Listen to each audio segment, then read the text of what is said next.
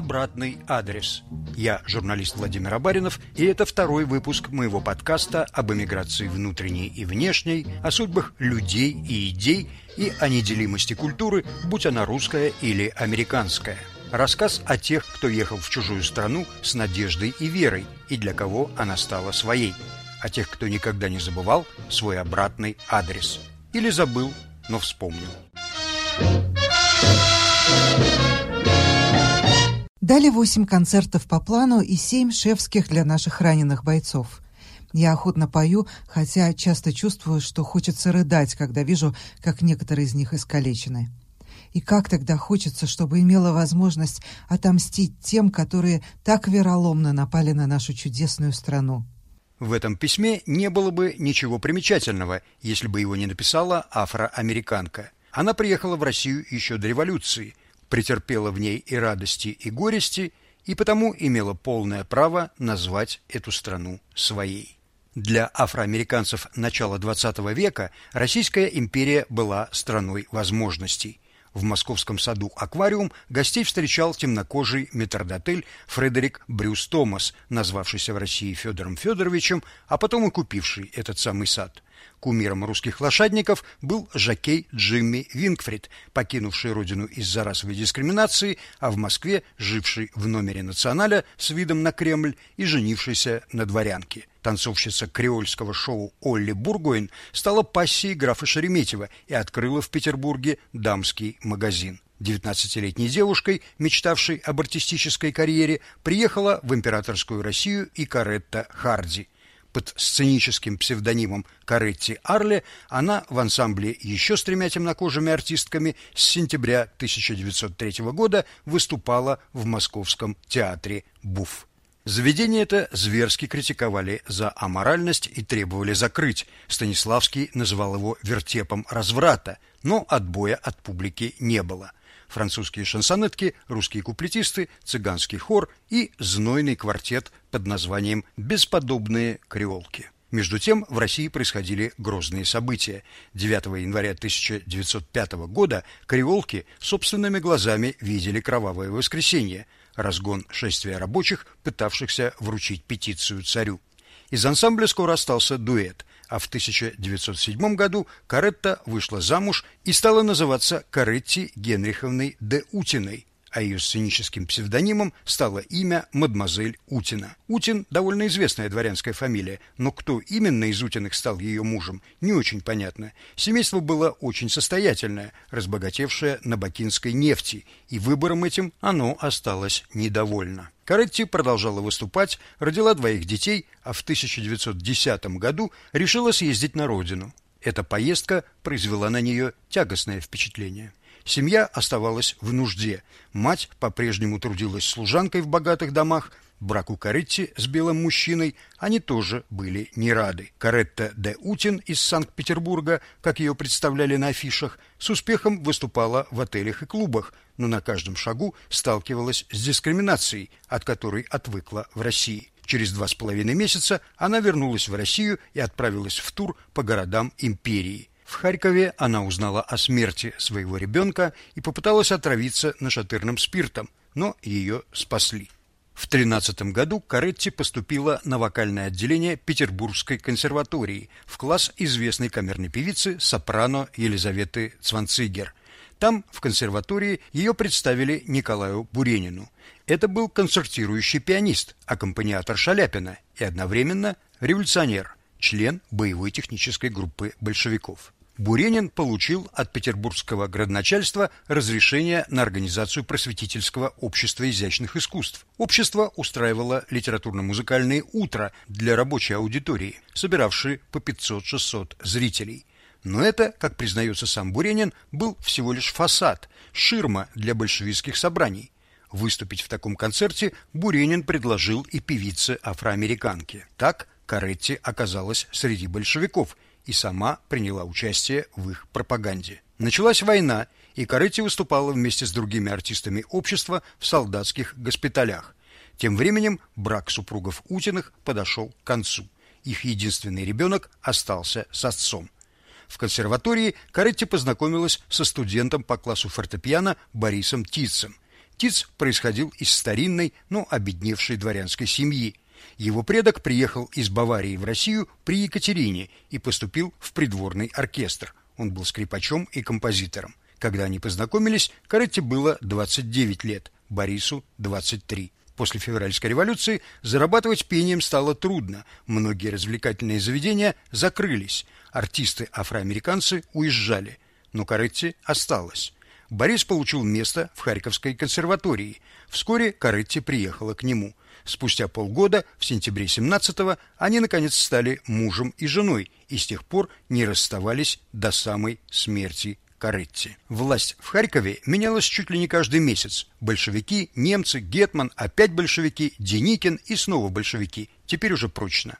Все это время тицы оставались в Харькове, изумляясь быстрой смене режимов и стараясь выжить при каждом. В 20 году Корытти и Борис, ставшие ее бессменным аккомпаниатором, выступали с концертной бригадой Юго-Западного фронта перед красноармейцами и ранеными на заводах и шахтах. В конце 21 года Тицы переехали в Москву. Каретти вернулась в консерваторию. Помимо классов вокала, она занималась в оперной студии Михаила Ипполитова Иванова и его жены Варвары Зарудной. Жили Каретти и Борис в коммуналке.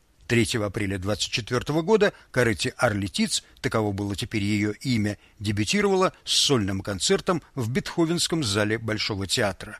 Она пела русскую камерную классику. Во втором отделении Каретти исполняла «Spirituals». Для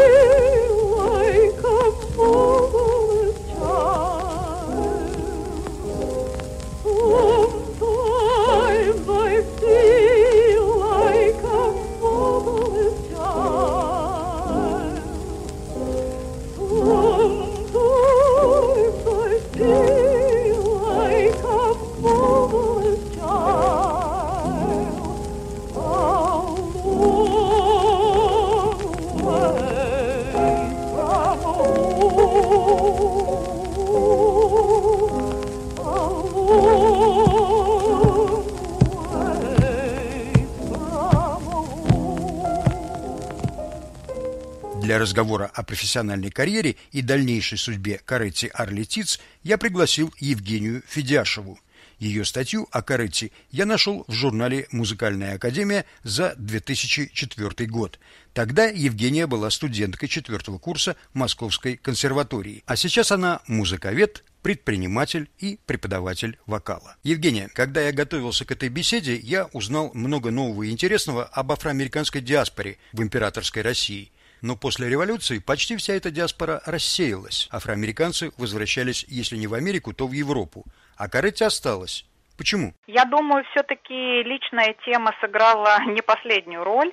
После того, как она съездила в Нью-Йорк и вернулась в Петербург, Конечно, она хотела попытать счастье и в Европе, в которой уже ей улыбнулась удача, и в России, поскольку в Петербурге она стала учиться петь у профессора Цванцигера, и там познакомилась со своим будущим мужем Борисом Тицем. И это произошло в 13 году. В 17 они поженились, учитывая, что брак был все-таки очень счастливым, по крайней мере, как э, можно косвенно почувствовать э, от характера писем, которые она пишет. Я думаю, что личный момент был не последним в этом во всем. Прочтем отрывки из некоторых писем, с которыми работала в архиве Евгения Федяшева. Они написаны по-русски, но с простительными грамматическими и синтаксическими ошибками. Тифлис, январь 33 года. Привет из Тифлиса. После скучной поездки мы приехали сюда на 15-го, утром рано. Наш поезд опоздал на семь с половиной часов. Конечно, как полагается, никто не встретил нас. Наняли извозчика за 30 рублей до гостиницы «Ариант». К счастью, комната была приготовлена для нас, и мы скоренько легли, чтобы отоспаться.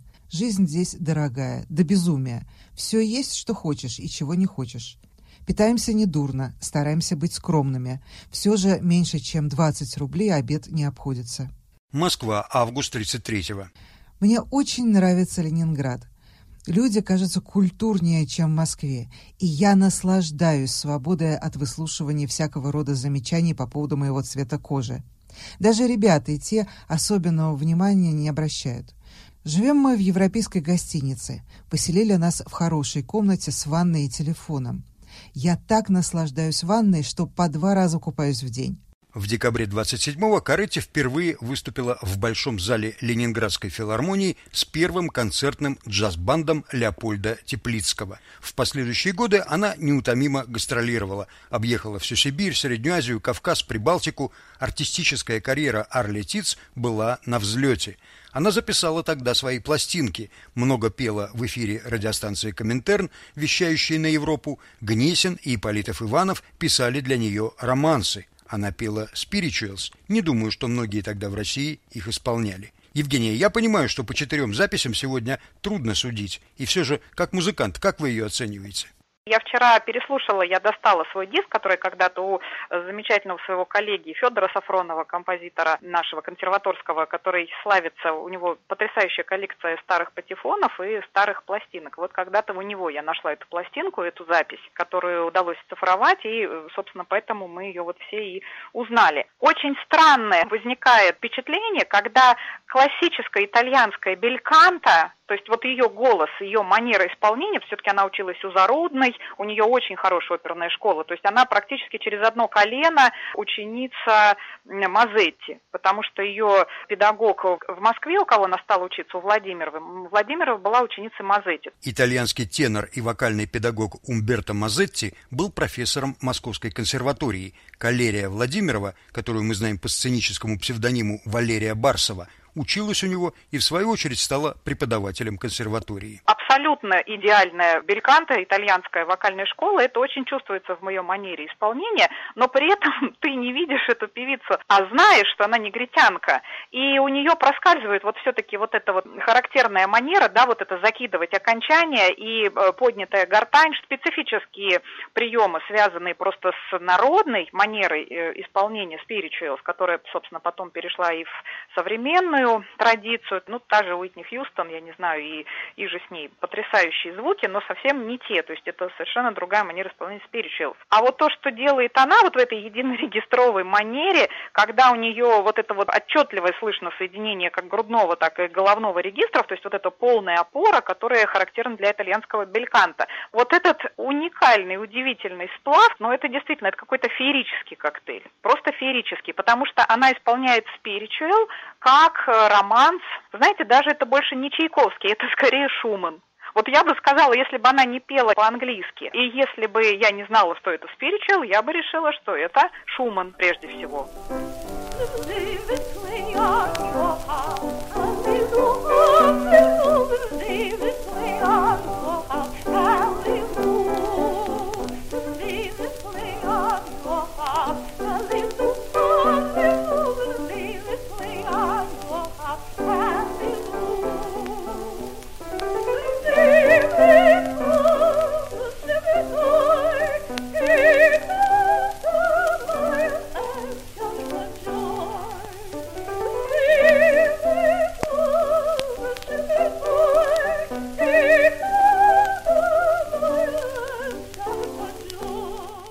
Обратный адрес. Подкаст Владимира Абаринова об эмиграции внутренней и внешней, о судьбах людей и идей и о неделимости культуры, будь она русская или американская. Продолжим через полминуты. Студия подкастов «Радио Свобода». Писатель Александр Генис, рок-критик Артемий Троицкий, поэты Игорь Померанцев и Елена Фанайлова, историк Майрбек Вачугаев в вашем мобильном телефоне со своими гостями, суждениями, историями и звуками. Слушай на всех подкаст-платформах. Просто надень наушники. Подкасты «Радио Свобода».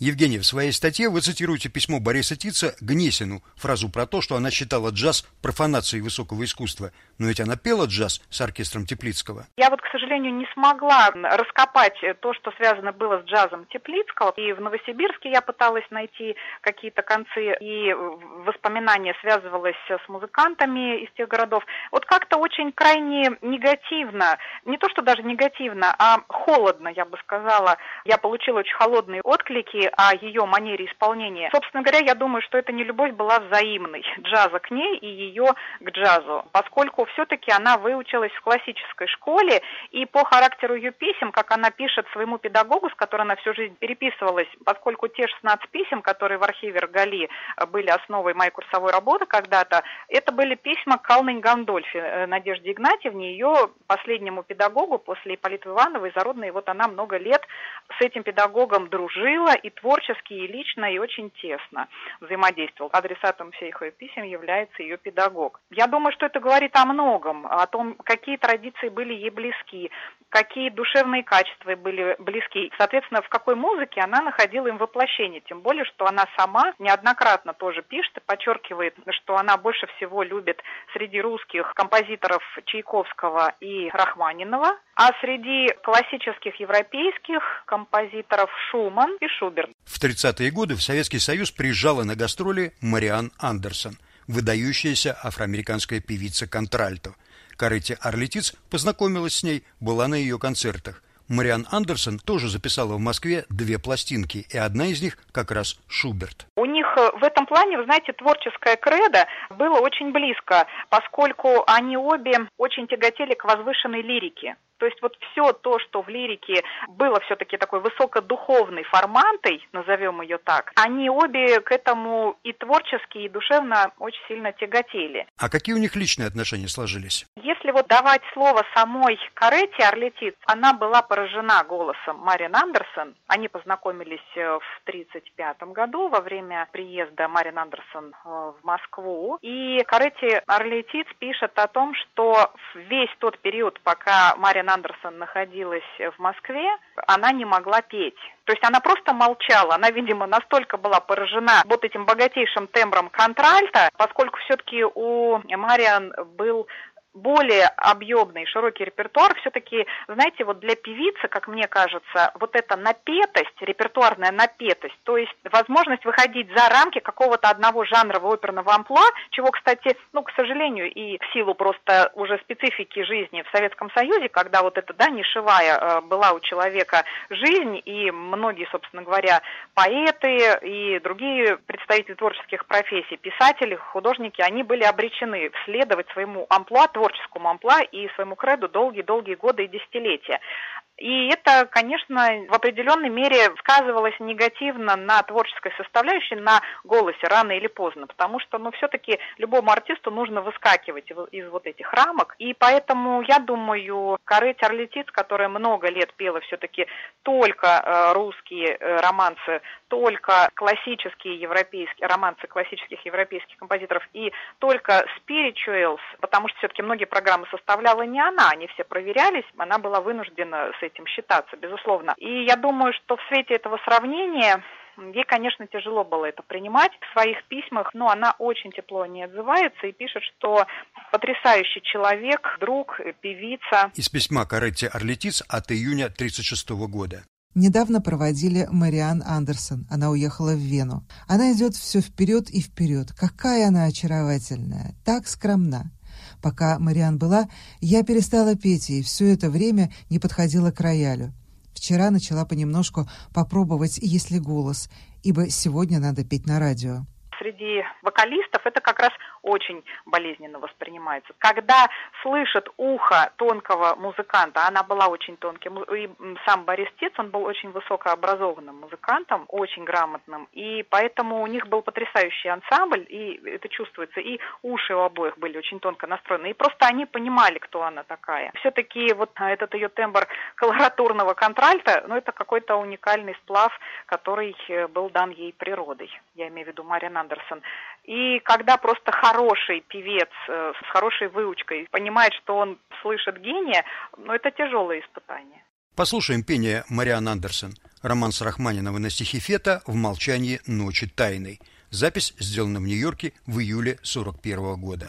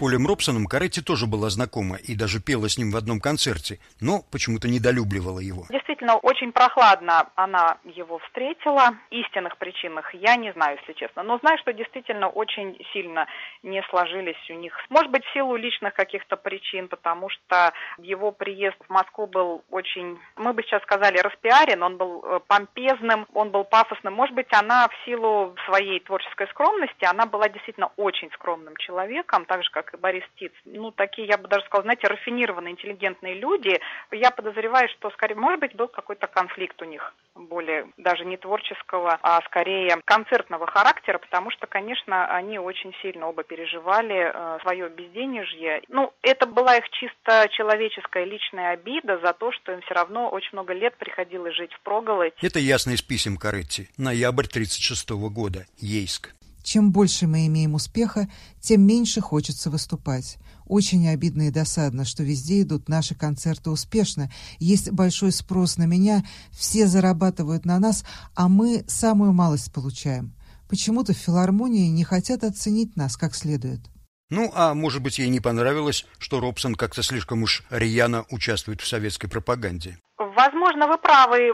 Может быть, этот ракурс тоже имел место быть, поскольку действительно, ну, скажем так, более аполитичного в своих взглядах человека среди певцов того времени, и ну это же надо представлять, что мы все-таки говорим о советской России самого, наверное, непростого периода, в который она попала, период становления советской власти и, собственно говоря, самого вот этого развития. Вот она действительно совершенно остается в стороне от всех этих вещей. В 1936 году состоялся дебют Каретти Генриховны, как ее называли и как она значилась в документах, в кино – она снялась у Григория Александрова в фильме «Цирк» в крохотной эпизодической роли няни маленького чернокожего сына героини Марион Диксон.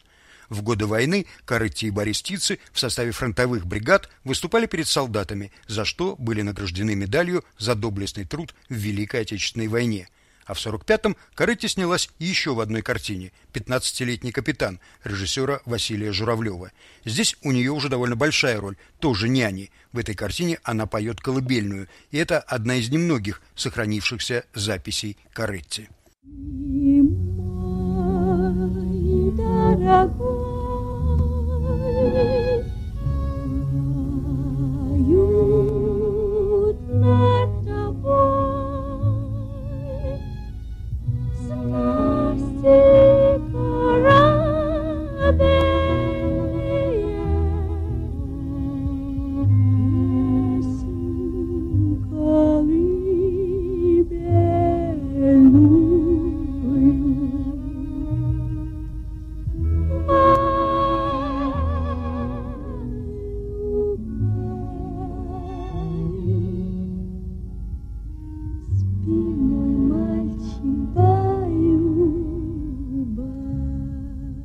Карете Арлетиц скончалась в декабре 1951 года. Некролог написал Михаил Гнесин.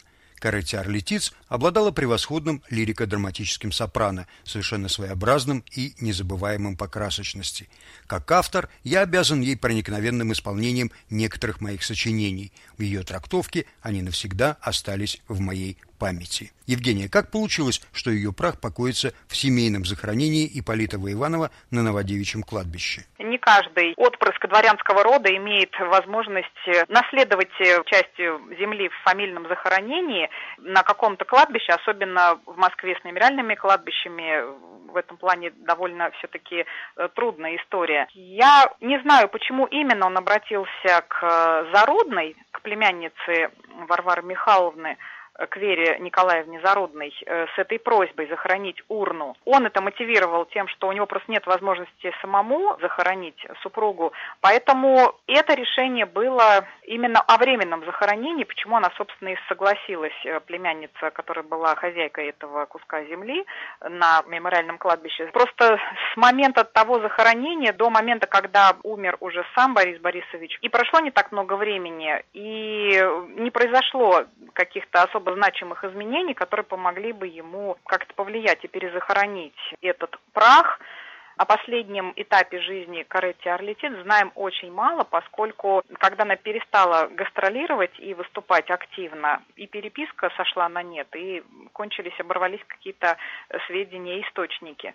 Вот сказать о причинах, почему именно, хотела ли она быть захороненной в Москве, хотела ли она быть захороненной где-то еще, вот этого я не знаю. Но факт остается фактом, что и сам Борис Тиц был захоронен там же, и что их могила находится рядом между памятниками Ипполитова Иванова и его супруги Варвары Михайловны. Вот это, конечно, удивительная вещь, а поскольку не осталось наследников и не было желания как-то это перезахоронить, и сама а, племянница потом, насколько я помню, также была похоронена, не было просто возможности каким-то образом эту историю продолжить и возобновить. То есть все участники этой истории просто перестали существовать на э, этой земле, да, уже, конечно, прах мы не будем тревожить их, и, наверное, ни у кого нету никакого желания это делать. Но и все-таки, учитывая близкие и довольно дружеские связи, которые через всю жизнь удалось э, пронести этим семьям, я не думаю, что это какое-то большое преступление, что э, вот они вместе находятся по сей день. Закончим еще одной цитатой из письма Каретти Арлетиц декабрь 41 года. Я стала очень апатичной. Трудно писать письма, когда кажется не о чем писать. Хотя настроение становится лучше в связи с успехами на фронте. Какие молодцы наши славные красноармейцы! Гонят врага дальше, дальше. Когда читаю об их отваге и находчивости, сердце радуется, и стыдно думать о себе и своей маленькой личной жизни хотя для каждого именно эта маленькая личная жизнь есть суть жизни. Певица Каретти Арлетиц в подкасте Владимира Баринова «Обратный адрес». Слушайте на всех подкаст-платформах и на сайте Радио Свобода. Пишите мне, рассказывайте свои истории и не забывайте оставлять свой обратный адрес. До встречи через две недели. Thank